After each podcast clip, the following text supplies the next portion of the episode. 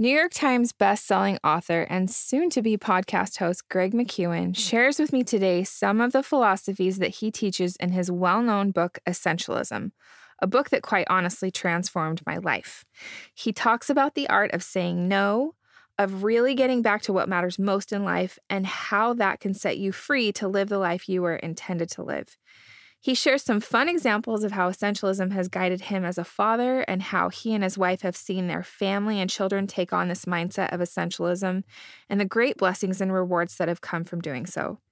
This is one of my all time favorite episodes, and if you enjoyed as much as I did, be sure to check out Greg's brand new podcast that's linked in today's show notes, too. Okay, today I this is such a treat for me. I have probably the number one author who I would have loved to have on this podcast say yes to an interview on this podcast. So I am thrilled. And his name is Greg McKeown. Did I say that right? You did.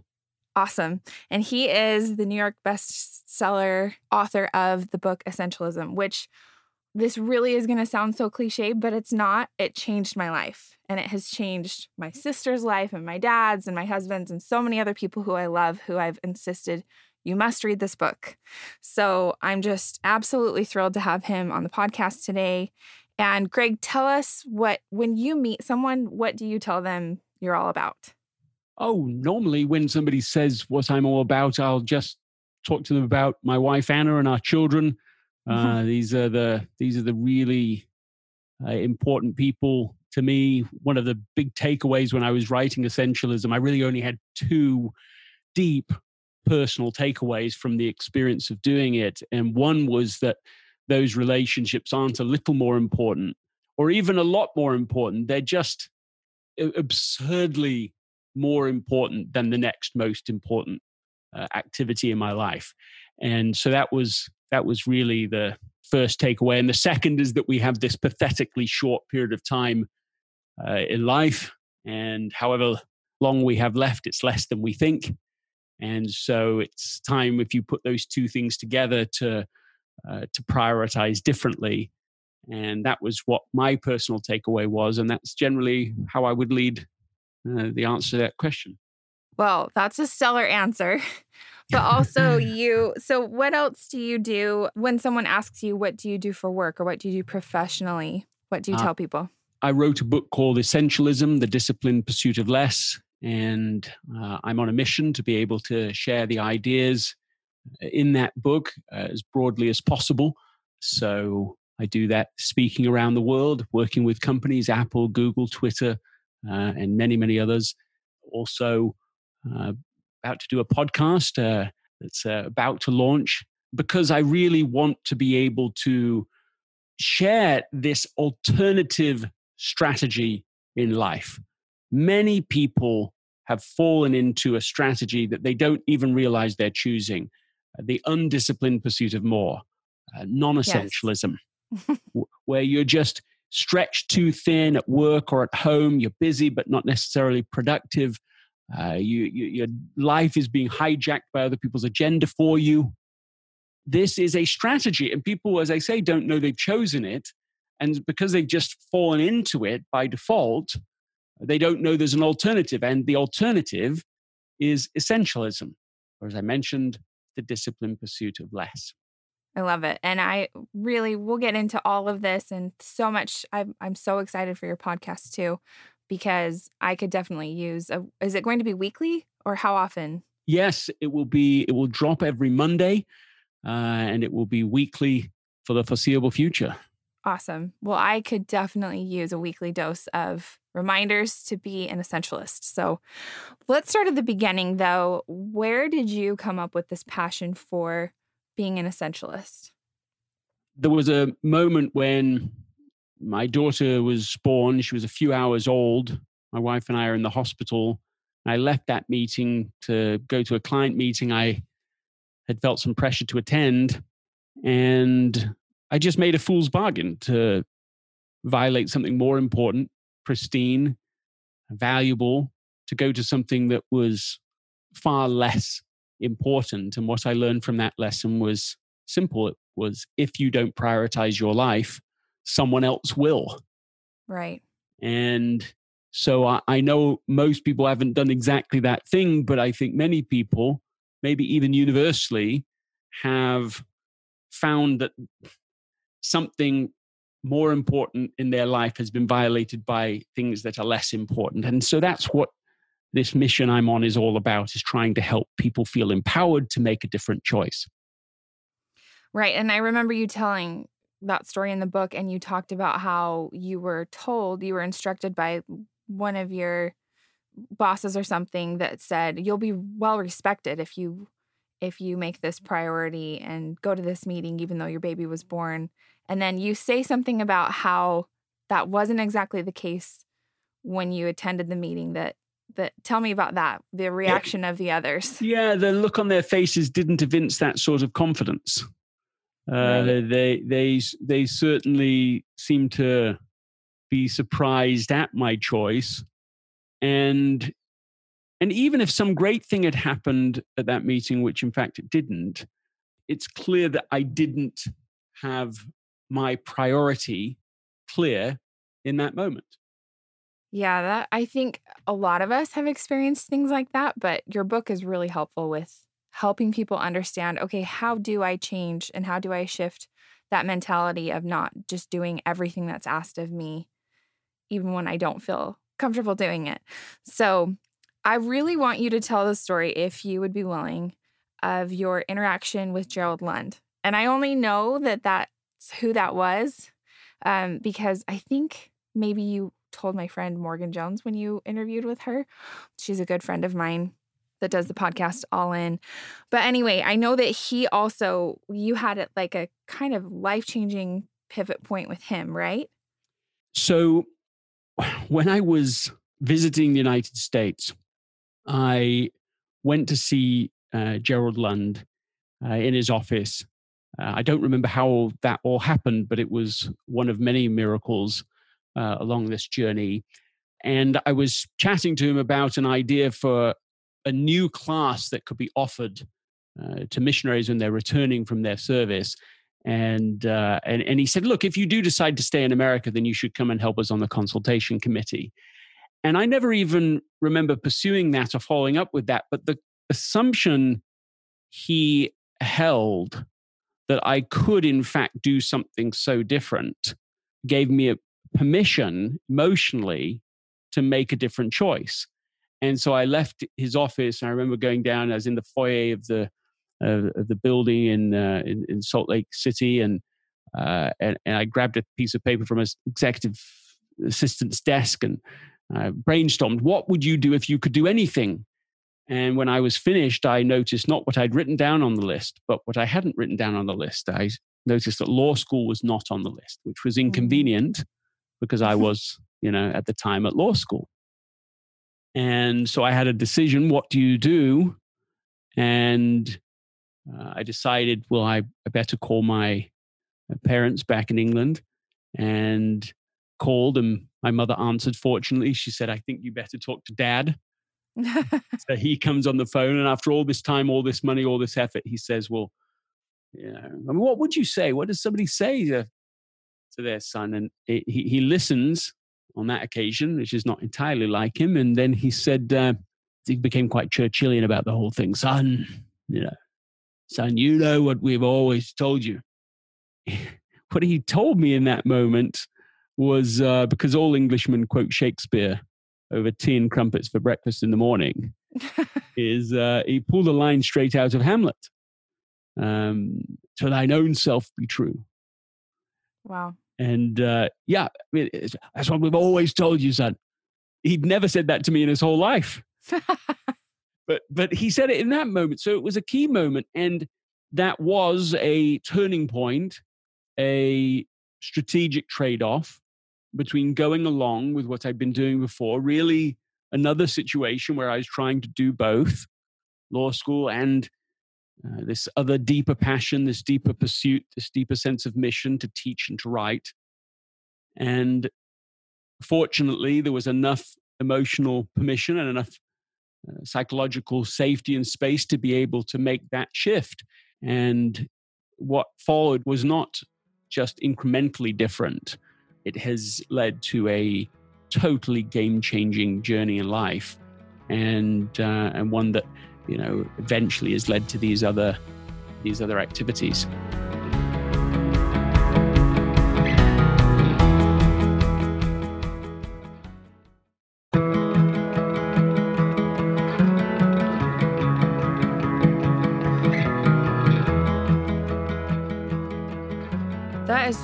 Remarkable story. And I think it also, you know, lends to another part of the conversation, which is that God will really put you in the paths that you need to be in.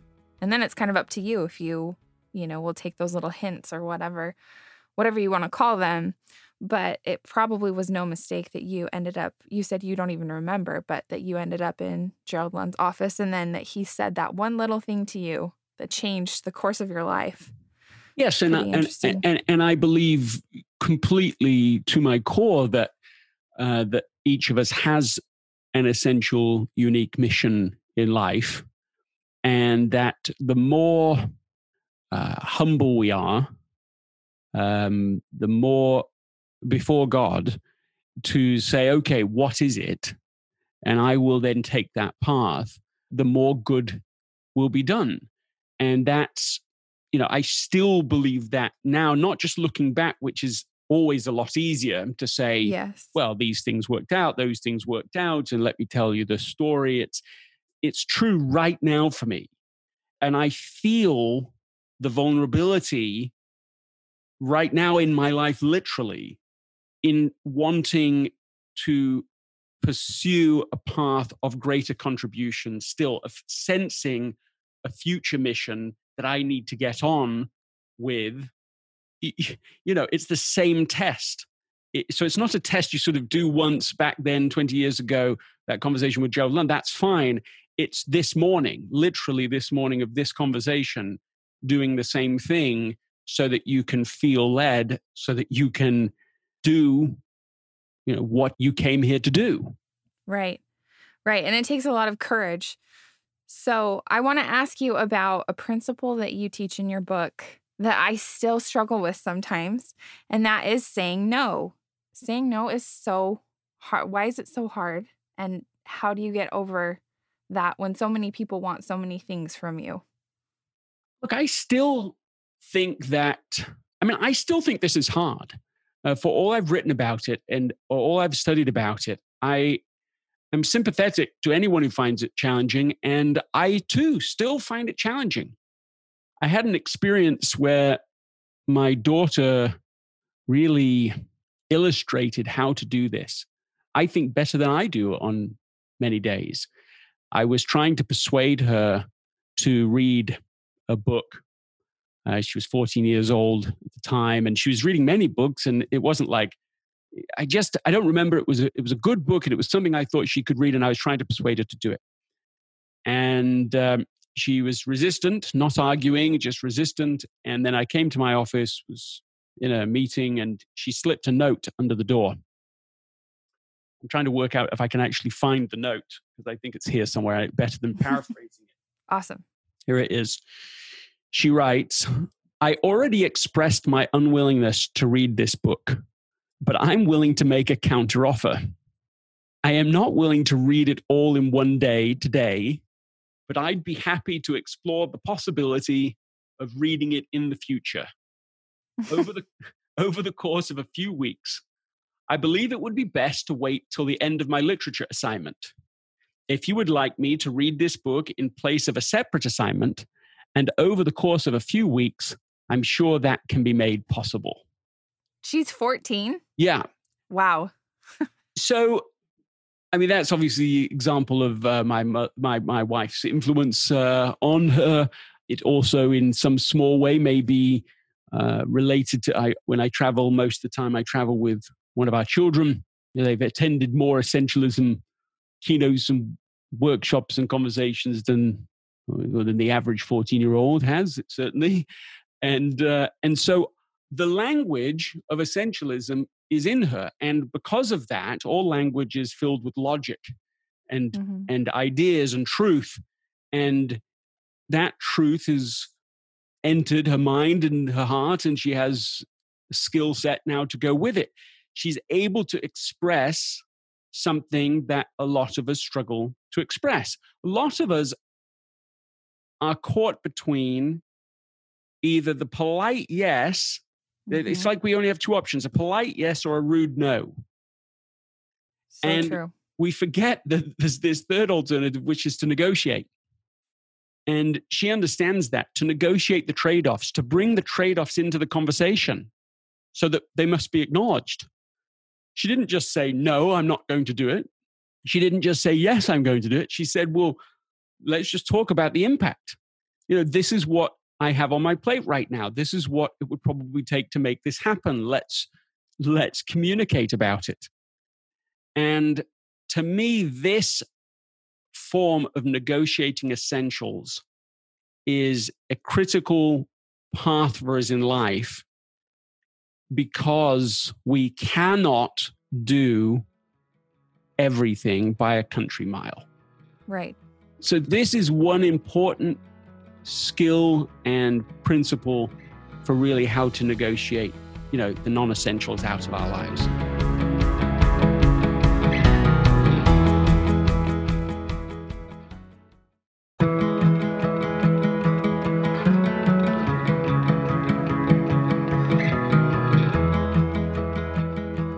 So let's go into the whole idea of priorities because I love what you teach also in the book with how that's very incorrect to say these are my top priorities or I have three priorities or pick 15 priorities. So, why is it important to pick one priority? Well, the word priority itself is instructive. It came into the English language in the 1400s and according to Peter Drucker, it stayed singular for the next 500 years. Uh, so it wasn't until uh, the, the 1900s that, uh, that somebody started using the term priorities.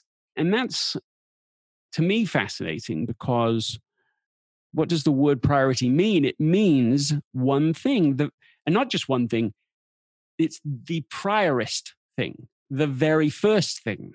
And so, by definition, you can't have very, very many very first before all other things things. And yet, we talk sometimes as if you can. And so, when somebody is saying, here's my 38 priorities, and when do they all have to be done? You know, today, yesterday, it shows that non essentialism, this way of thinking, that I can do it all and I should do it all, all it now, shove it all in, that this whole thinking is basically built on a false assumption, or said more bluntly, is a lie. And so it's not that we can't have many things that are important. Of course we can. In fact, we do. That is also a reality. It's just that you can't have everything be the first thing. Uh, you can only have one first thing. And so, really wrestling with all the competing activities to work out what is my priority in life? That's a big question. That will mm-hmm. change everything else. You get clear on that, it will change a thousand other decisions down the road. What about what is most important right now? What's the priority now? That will help us overcome all the, the mind destructive feeling of trying to multi-focus. so what what about the parent who's listening to this who's currently in quarantine with several little children and trying to work from home? How do they balance all of the important things because like you said there's more than one important thing going on and lots of people and things that are demanding their time. Not that that goes away when quarantine goes away, but I feel like it's heightened right now for so many people my grandfather was was among other things a stage performer uh, and a clown, so he would juggle. And the thing about juggling is that it looks like you're doing many things at the same time, but at any given moment, you are throwing a ball or you are catching a ball. You're just doing one thing in the moment. Mm. And I would encourage people to think about the complexity of life like that what, what's the most important thing to be doing in this moment? How can I try to give my attention to the most important thing right now? I am very sympathetic to the challenge right now for parents of children who are suddenly teaching their children at home or at least feeling guilty about not doing that. um, right. And all of normal life, too, plus all the new burdens and stresses uh, that, that this inevitably produces for a lot of people. Uh, and, and, then, of course, working from home. We've spent, uh, Anna and I have spent the last several years doing this, but in a voluntary way. So it's, of course, different. Mm-hmm. But several years ago, we decided we would just do home education for one child for one year. We say, how, how does it go? And then it, they really liked it, so they wanted to carry on. And then the next child did, and so on until uh, three of our four children were being educated at home. And I was working from home still. And so we were very much in this wrestle, this challenge that other people now are all of a sudden in. So it's mm-hmm. not, as they say, the same, but we've learned some things the hard way that maybe maybe could be useful to people and maybe they could learn it the easy way. One one thing, one really practical thing about because what you're trying to do is not not work life balance. What you're trying to do is just be successful in this reality. Mm-hmm. Um, so that language is not helpful to me. Just being successful in this reality, that is what we're going for. Okay. And and so in terms of educating children, one concrete thing is it's not about the curriculum. I mean, that's what we've learned. It, it mm. is so not about that. Yes, you, you you're going to have to figure that out as part of the process, but that's not the priority. Priority is creating and maintaining a positive culture. I mean, this is like, I don't know how I would, maybe a hundred times more important than the curriculum. That's because, so interesting. Because, first of all, the positive culture is the first thing to go. Mm-hmm.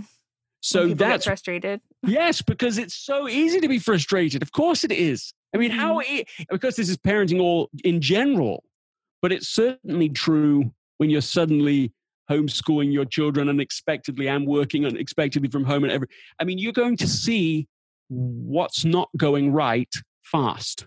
Right. And so then you get going down in a negative cycle and that has all sorts of predictable ramifications. One of which is if there's negative emotion, you move into, we all have heard this, uh, fight, flight, or freeze. And yes. what, what that is, we, we know that term, but what's happening is you're having a narrowing of your options to an unhelpful degree. That's what it means when you say fight, flight, or freeze. It means you've only got these tiny options left. Instead of the thousands that are actually available to you, you feel like there's nothing. So you're going to start screaming at your kids because it's one of only three options you've got. You're going to storm out because it's one of the only options you've got. You're going to feel overwhelmed because you feel like it's not the only option you have, but you feel like it is. This is the problem mm-hmm. with negative emotions. So the cycle then is perpetuating. Now, what's the alternative? The alternative is to create positive family culture and protect it at almost any cost. This mm. is the priority in a homeschooling, work from home environment. Why? I'll get to a very specific way to do this in a moment, but why is because the opposite of everything I just said happens. Positive emotions, according to Barbara Fredrickson, uh, a researcher and, and professor, her theory is the broaden and build theory. Positive emotions are causative. They cause other good things to happen. They aren't just the result of good things, they cause good things. So when there's positive emotion going on, you start to have more options. You feel like you have more options. You become more creative. There's better social bonding between people. And because of all of that, you build new personal assets. That is, you grow individually and collectively, you're now in a growing mode. And because you're growing, you're building reserves that help you to deal with whatever the next challenge in life is. And that is a cycle that continues positively and self sustaining upwards. Right. And those are the skills our children really, really need to survive in life. Yes, they really do. And as a parent who's got all these things going on and all of this unexpectedly happening, you need this right now. And when we start to get a little negative, our children know what to say because of because we play a game and it's a star chart family game. Uh, and they say, well, listen, we, we need a star chart. It doesn't sound like it's that fancy, but this works really well. Mm, um, even with older children.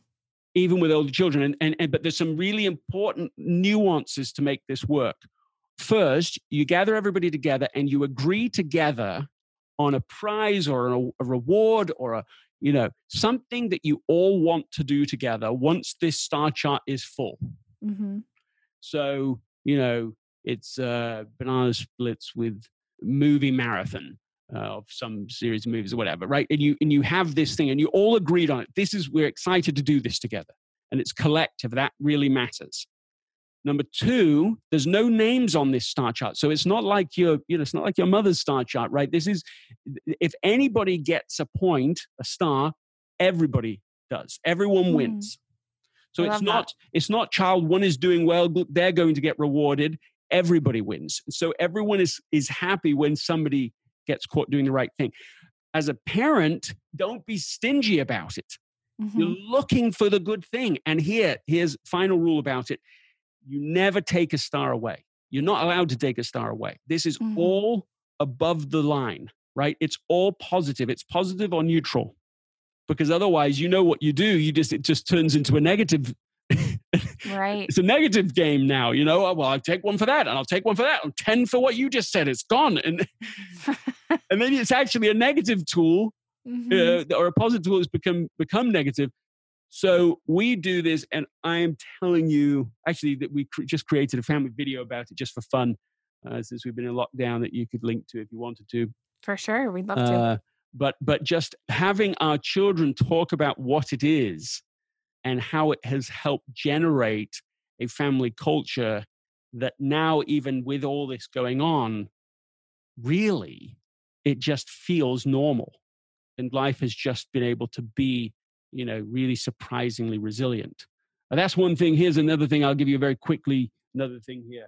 This took us years to figure this out. I have a home office, and I'm, you know, I don't, I know that everybody doesn't, but they're creating home offices of some mm-hmm. kind. Mm-hmm. Right. Uh, is a noise canceling, you know, white noise maker. This is a $20 lifesaver. That's awesome. Yeah, seriously. Like I have one on right now, in fact. You can't hear it. Nobody can on a phone, and I can't hear anything that's going on out there. And, and it's not bad things going on outside my room right now. There will be good things playing and, and good things most of the time, but it doesn't matter if you're trying to concentrate. Noise is noise. Yes. And so a white noise maker, I'm serious. We, we replaced the door, didn't make a thing of difference. We've done all sorts of things to try and create a now a noise buffer. But uh, the, the noise maker for not not for kids, it's for it's for for you for the adults. I love adults. it. So I because I can't hear it. Is it outside your door? No, it's inside. Oh wow! Yeah, it's amazing, isn't it? You can't you, you can't believe it. No one can on any calls, and it's like the other day I didn't have it on, just even this week, and I was just amazed at how these inside doors are wafer thin. They're not like the doors, you know, they're not thick doors. They're nothing on sound. You can't do anything on the sound buffer with True. them. uh, and uh, and so I'm telling you, you, you, you just have at least have a room in the house where you can go to and just have a moment that is actually silent. Is is uh, is a big win. Okay, I'm gonna try that. That's amazing. Well, so let's see. I just got so sucked into all of those things. That was just very, very enlightening for me, um, selfishly. And I know that so many other moms and parents are going to absolutely love that too. So I have a question for you about um, the differentiation of essentialism versus being productive or being busy all the time, because that's something that our society tends to just thrive on, or just, or like, you know it's a badge of honor to be so busy and and right now a lot of us can't be because we just are forced to be at home and to have so many things canceled which i think is in many ways a beautiful thing. Um, but teach me about that. What does it mean to be an essentialist versus someone who's just busy or productive all the time? Well i think that first of all i do think we are having a global moment unlike anything any of us experienced mm-hmm. in our lifetimes. And of course, I mean, first of all, by all means, hunker down, stay at home, stay safe. Mm-hmm. But don't hunker down emotionally, mentally, spiritually, just sort of willing the status quo to return. Uh, the status quo is being attacked. And and and I don't see a scenario of it going back. What what we can do is go forward into a new normal, a new world that can be absolutely better than the one before, uh, collectively, but even to put that aside, individually. You know, yes, we had the Great Depression, we had the Great Recession. What I hope for in this scenario is the Great Reset. Mm, I love that. I've never even had a moment to come close where more people, involuntarily, of course, but are asking, being faced with, confronted with the question, what's essential now? Yes. Everybody. It's like, it's seriously, I was just talking to somebody about this. It's like the world was told, not, not unkindly, but like parentally, you just all go to your room right now. That's so true. You just go to your room and you have a think about it. And you Yes. come out when you're ready. Yes. No sports, no concerts. No sports, no concerts, uh, no no being in traffic, Right. no uh, meetings that you're rushing to, in at least in the way that we uh, we, we were before. hmm No, none of the same shopping, none of the none of that same kind of comparison that is in in those experiences. I mean, all of that that was considered sort of we, we have to do it all has all been removed. And what I would encourage people to do in this moment is is not to try. Okay, I'm going to be productive in every second. You know, try- no, Because there's a Yeah. lot of that going on right now. Th- there is Seize They- the moment. yes, it's- Make everything. Do everything. This is your only chance. Yes, I think there is there is for a lot of people. And what I want to say is look, you're not in a coal mine and you never were, but just to follow the metaphor, we're in a diamond mine Mm, where only a few things matter, but yes. they're immensely important. In this pause, to have an opportunity to really reflect on that and to say, okay, well, what is it then? What is it that I came here to do with my life? What are those few things Yep. that are uniquely my work to do? And let me try to design a life that enables that to happen for real in this tiny, short amount of time that we have remaining. And you're talking about the time that we have on Earth or the Yeah. tiny time left in quarantine? well, maybe both, but I was talking about life. There's a graphical essay online called The Tail End. There's some swearing in it, but if you can put that aside, it's it's a very powerful graphical illustration of how much time we have. So, for Mhm. example, he creates a graphic of how many times he's likely to swim in the ocean. Mm, Uh, and he sort of goes once a year. He doesn't love it that much. Once a year he goes. So he says, okay, I'm 30. I think he's 34 at the time he's writing this article. And uh, he thinks, well, okay, maybe I'm going to go 60 times more. I'm just optimistic. 60 times more in the ocean. Oh. And he keeps going through these kinds of things. How many weeks does he have left? How many months does he have left? And tries to show it all graphically. Then the big one, the kicker, is he writes down how much face to face time he has had with his parents compared to how Mhm. much he will have remaining. And he realizes, I'm going from memory, but I think he estimates that when he left home after high school, he had already had 94% of the face time he was likely to have with his parents was already done. wow. And when we're in the midst of parenting ourselves, it's easy to feel like it's all consuming. Hmm Well, it is all consuming It's to some degree, but it's still for just a fraction of our lives that we have this. And so, in the midst of all of this, yes, we have this whole quarantining thing, and, and, and who knows how long it goes on for, but it will still be a fraction of the time we have left. and yet it's time we actually can be face to face it's time we can be together we we're worried about that i mean sometimes we complained about going to work before and now we complain about being at home isn't it true we yes. want to have joy in all of these moments because they are precious and there's so few of them yeah that's really really valuable perspective and I love the way that you put that, you know, the way you framed that because it's true. Those percentages are pretty, they're pretty staggering once you look at what the lifespan is and where you get to spend your time. And that's become something that's really at the forefront of our minds recently. Our, my husband's brother was murdered a little bit over a year ago and Good grief yeah he was 40 and so it just it really completely changed our perspective in a lot of ways of you know how are we living our life what are we spending our time doing and he lived a remarkable life and really it was very interesting right before he died a couple years before he died he just kind of changed his career path he changed how much time he was spending with his children and you know his children will never get any more time than what than those last couple precious years where he shifted his career and spent more time with them you know so that's something that we think about often and talk about often. But I also wanted to tell you I don't normally interject and give my own stories, but since it's a success story having to do with essentialism, I thought I should share this. So, yes, please. Um, a year, well, let's see, a little more than a year ago, the president of our church challenged people to start going to the temple more frequently. So, my husband and I made a goal to go once a week. So, we were going more often.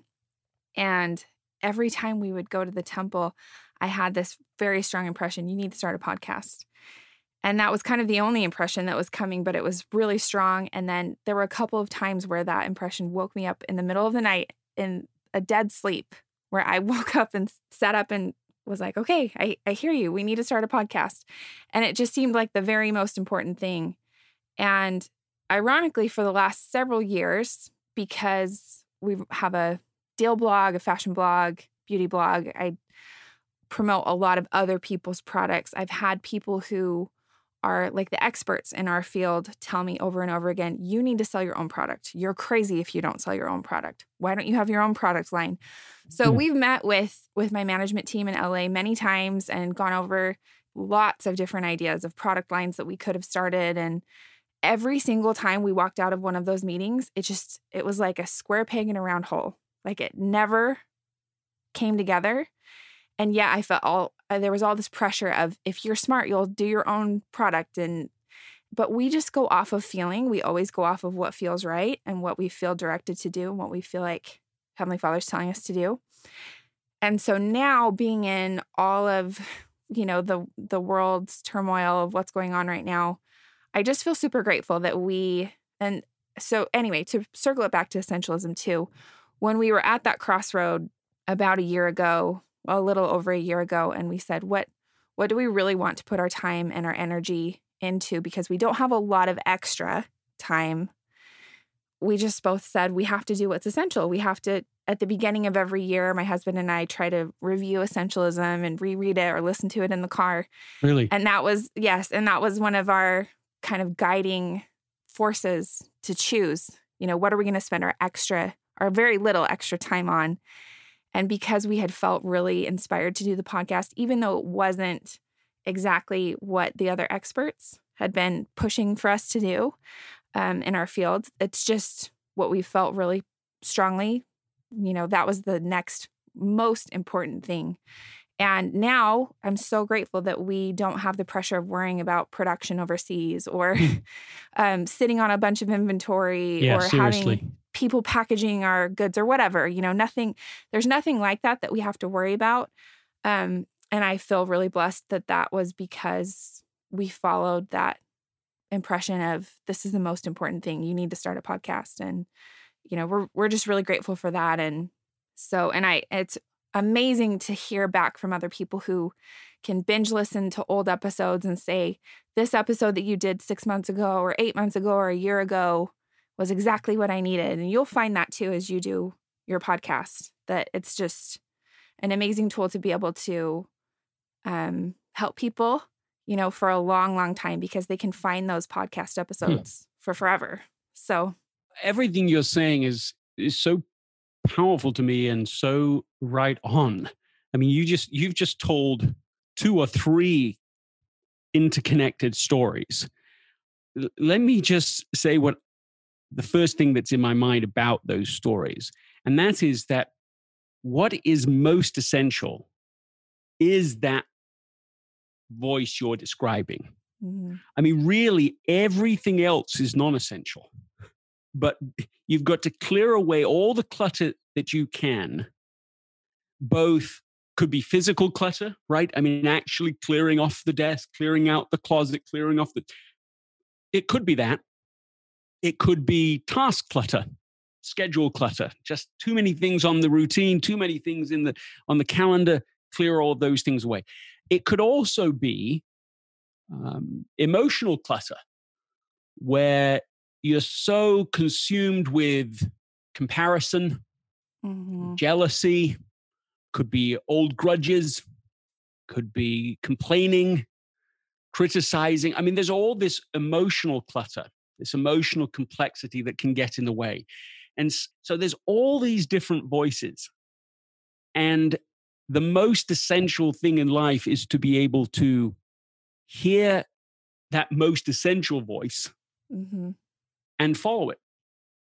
Uh, my my favorite painting up here in the, my office right now is called The Listener by James Christensen, and people can look for it online. But it's a man, fairly young man, sitting with his eyes closed, with all of these people around him. Uh, his mother-in-law's in there somewhere. His, his Shakespeare's in there somewhere. Uh, all these different people, and he's trying to hear that voice his own you know he's trying to hear that directive revelatory voice to guide him down the path that is actually his mission so that he doesn't get caught up in somebody else's mission. And i tell you one thing that's been really on my mind recently. My youngest daughter was still publicly schooled and she was really looking forward to the last few months of school before she has opted also to uh, be educated at home. And and so there was there was all that she had great friends everything and suddenly that's all gone. Mhm. and i was talking to her about this the other night and I shared with her an idea that had just been shared with me. And it's this is that you know how when things don't work out people say you know if they're trying to be resilient they say well let's come up with plan b you know? Let's uh, let's come up with plan c. You know that that's like a resilient idea. Well plan a didn't work out we'll go to plan b. Well what was shared with me recently and what i said to her was no the unexpected thing the disappointment that's plan a it's not like it, fr- from a from a spiritual point of view Mhm. that there is that this is plan A, the plan we're on. This is what we're, and so just because things don't work out the way we want them to, I'm thinking about your your husband's brother Mhm. and and how discombobulating, catastrophic, challenging, awful. There is a plan and purpose in these challenging times. right. Um, the same daughter who wrote that note that I mentioned to you, not long after she wrote that note, started becoming uh, very sick indeed. So with uh, what turned out to be neurological problems, uh, she basically just went super slow motion. Hmm. Like uh, went from being vivacious, talkative, climbing trees, chasing barefoot lizards all day long, wrestling with her brother, reading constantly, writing masses of journal every night religiously. All of this to just, you know, she, it would take her maybe two minutes to write her own name. Wow. Um, the whole one side of her body just stopped functioning, and on and on. I could describe it, but but in the midst of all of this, you've got neurologists, lifelong neurologists, extraordinary expertise, being just shrugging their shoulders, literally, like test after test. They couldn't even give us the beginning of a diagnosis. And in the midst of all of this, we, you, you know, we have a choice. Do you do you just get pulled down into this negative spiral we were just talking about, right? Could you just you just start complaining? You just start, why me? Uh, why us? I mean, you could you could do that, or do you take this? Do you trust? Do you trust in God? Do you say there is this is Plan A? This isn't Plan B. We we weren't robbed of something. This is this is for us. Mm-hmm. It's not mm-hmm. happening to us. It's for us, and let's be grateful and express our trust in that gratitude. And, and what we found is that by doing that, positives led to positives. There was almost a magical force to it. As you know, we were thankful for music and got around the piano and played together. We were uh, we were grateful for nature and went out for walks. We were grateful for each other and spent time together. We were grateful for humor and found, you know, just laughed at things. We were grateful for doctors, even without grateful for a doctor who wasn't available for nine months. He's like extraordinary expert, but grateful that he had become an expert in this uh, mm-hmm. movement disorders for pediatrics within neurology. I mean, like there's like half a dozen of these in California, maybe in the world. I don't know. It's extraordinary specific. And then we were grateful when he suddenly was available uh, with a two weeks notice. We were grateful when our friends offered to pray and suddenly became legion of people praying and this positivity kept going. Grateful when he came in and seemed to have insight just beyond anybody else we'd met with. He brought a whole team of people in with him, and he just had a completely different approach. We're just sure what we saw was a miracle with just after so many people had not anything whatsoever to offer. Just what about this? Let's try something right now. I mean, have you ever had this happen at a doctor's? He said he came in two hours late, first of all, because he was spending all this time with all the other patients. So that was actually a good sign. Didn't feel like it to me, but my wife understood mm-hmm. that it was, and it was. She he comes in and talk about being on priority. He's like focused right now on us, on our daughter, and he's there. And and what he did, which was, as I say, so unusual. He said, "Well, look, why don't you go and take this? Here's some medication. Go take it right now. Leave come back after lunch for an hour and I'm going to look at you again. Like he, he started treatment right there. Not, wow. hey, go away, let's do a test. Like we're going to do it right now. We are going to use the treatment as a mechanism for learning. I never had anybody do that in all my years of anything with children, with my own life. And he kept doing that. Okay, let's. Uh, I'm going to recommend immediate hospitalization. We're going to do this. We're going to test it. We're going to see what that teaches us. If it, if if she has any positive response, we'll assume these things and we'll move forward.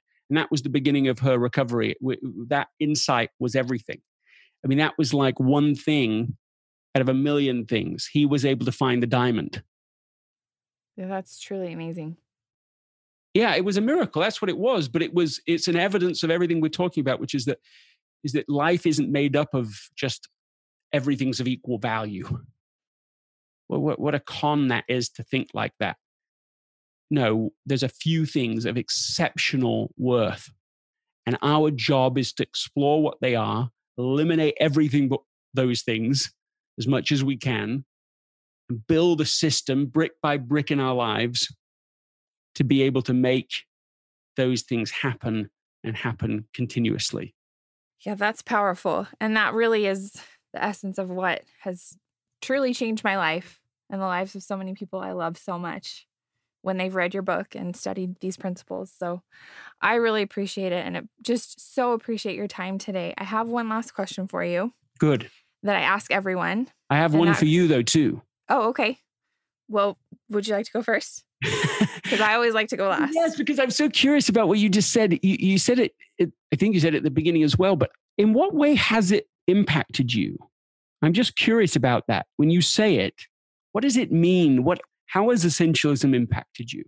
Oh, and I mean, in many ways, from I'll give you one small example, which is when you talked about how you can master a few different books instead of feeling like you just need to consume everything. That was a game changer for me. And mm. so instead of feeling like I just need to consume all the time, all different kinds of things, I've picked a few different books like Essentialism and The Seven Habits and The Power of Habit and try to think of a few others that are just my favorite books that I've said, these are the books that I want to master, and the Book of Mormon, which I read every day, instead of feeling like I just need to constantly consume and then forget random things. So that's one way. So that's like one small example. And I feel like there's all kinds of hidden gems within essentialism that are like that. But I would say the biggest way is to not feel that pressure of, I need to do everything that everyone else around me is doing or expects of me. And instead, I just need to zone in on whatever is truly the most important and focus on that and have the courage to say no to the other things that are not as important. I, I love the example you gave. It's such a concrete example, and it's something that I really believe myself and still do myself. I just think of these kinds of books, for me at least, to say I've read it, oh, I've read I've read the Seven Habits. Oh, yeah, okay, fine. You read that, that. What does that mean? It's got to become a part of you. That's where the value is. That's where the fruit is. Right. And so, having you say it back to me is helpful reminder for me. Uh, one of my friends, Tim Ferriss, has um, recently decided that in 2020 he wouldn't read, I think, any other books. He like he's not adding any books to his to his reading list for the whole year, so that he can do what you know what we're talking about here. Where he just goes, look, I'm going to try and go deeper on the ones I've already found, rather than just adding more potentially more noise mm-hmm. on top. Yeah, that's been super valuable for me, and um, but just I mean that's one small example of so many things. Even I mean I could go on forever, but also the the fact that it doesn't always have to be something quote unquote productive like you know sitting down and playing the piano is also an essential part of being a creative person where that your mind works well and your spirit is fed and just you know lots and lots of examples like that so hmm. we're we're very grateful it seems to me and i'm i'm going beyond what is perhaps fair but it seems to me that you really have gone through quite a transformation over the last few years that's what yes. that's what i hear in your story in this idea that at one time it was sort of well you said a fashion blog all the way now to a podcast which is full of light, full of um, faith, testimony, boldness, uh, courage. That feels like a big journey. it has been a big journey for sure. And it still is fashion and it still is, you know, sharing fun deals and things that we love that we find on sale and people love that. But I think people stay because they feel that connectivity to the things that actually really matter. Yeah, to light. So, yeah. And I feel super grateful for the chance to share that with people. Mm. And I for sure, when my husband and I figured out, oh, that's actually the reason why we were given this opportunity um, to have a blog or to have influence or whatever, that it just everything made sense. Yeah. yeah. To so, what end has the opportunity been given? Yeah. I love that. Okay, now I'm going to ask you my last question. Good. And that is if there's one message that you would like people to remember from this podcast episode, what would you like that one message to be? You know, let, let me just be, I'm just going to answer that in a vulnerable way uh, with a caveat. I'm not saying that what I'm about to say is because that's what other people should believe. I'm just answering it myself. What is most essential to me? And I have come to so much light upon light by really coming closer to Jesus Christ in my life. And and particularly not just saying again in all of life we are not supposed to from almost any faith you know tradition worship anything right we're not supposed to be attached in that way mm-hmm. but of course in Christianity, there is someone to worship. And the word I love is adore. And as I have come into that focus to really try to adore him, to make that an essential focus, what I have observed is that I simply want to do the other things correctly. That means I'm going to be kinder to my wife, to my children, that I'm going to be more full of integrity with other people around me, that getting that priority in place and to keep going layer after layer, removing all the other potential obstacles has been um, and is not has been is right now in my life something really essential. Well i love that and i completely agree with you that that when we've made our faith in jesus christ the most important thing it's never steered us wrong you know we've we've made all of the best decisions even if they don't feel that way in the moment even if it takes a minute for plan a to unfold it has always paid off to make that our star focus our true priority. So I completely agree with that. I so appreciate everything that you've shared today. I've felt completely uplifted. And I know that everyone else that's going to listen to this will feel the same. So, um, where can people find you? Where can they find what is your podcast going to be called? Where can they find more of your advice and your wisdom? All of those things. They'll find the podcast wherever they listen to their podcasts already. I suspect it will be called The Essentialist with Greg McKeown or Essentialism with Greg McKeown.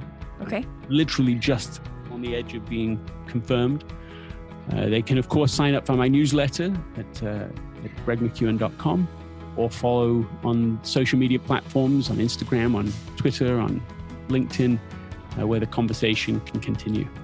Perfect. And we will link to all of those things in our show notes. So thank you again so much for your Thank time you. today. It's been such a pleasure. Thank you.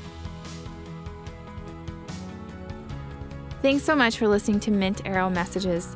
Make sure you follow us on Instagram at Mint Arrow, subscribe to our Apple Podcasts, and rate and review us if you like us. And to get show notes, go to mintarrow.com slash podcast, and you can even sign up to get show notes emailed right to your inbox, and we'll email you every time there's a new episode.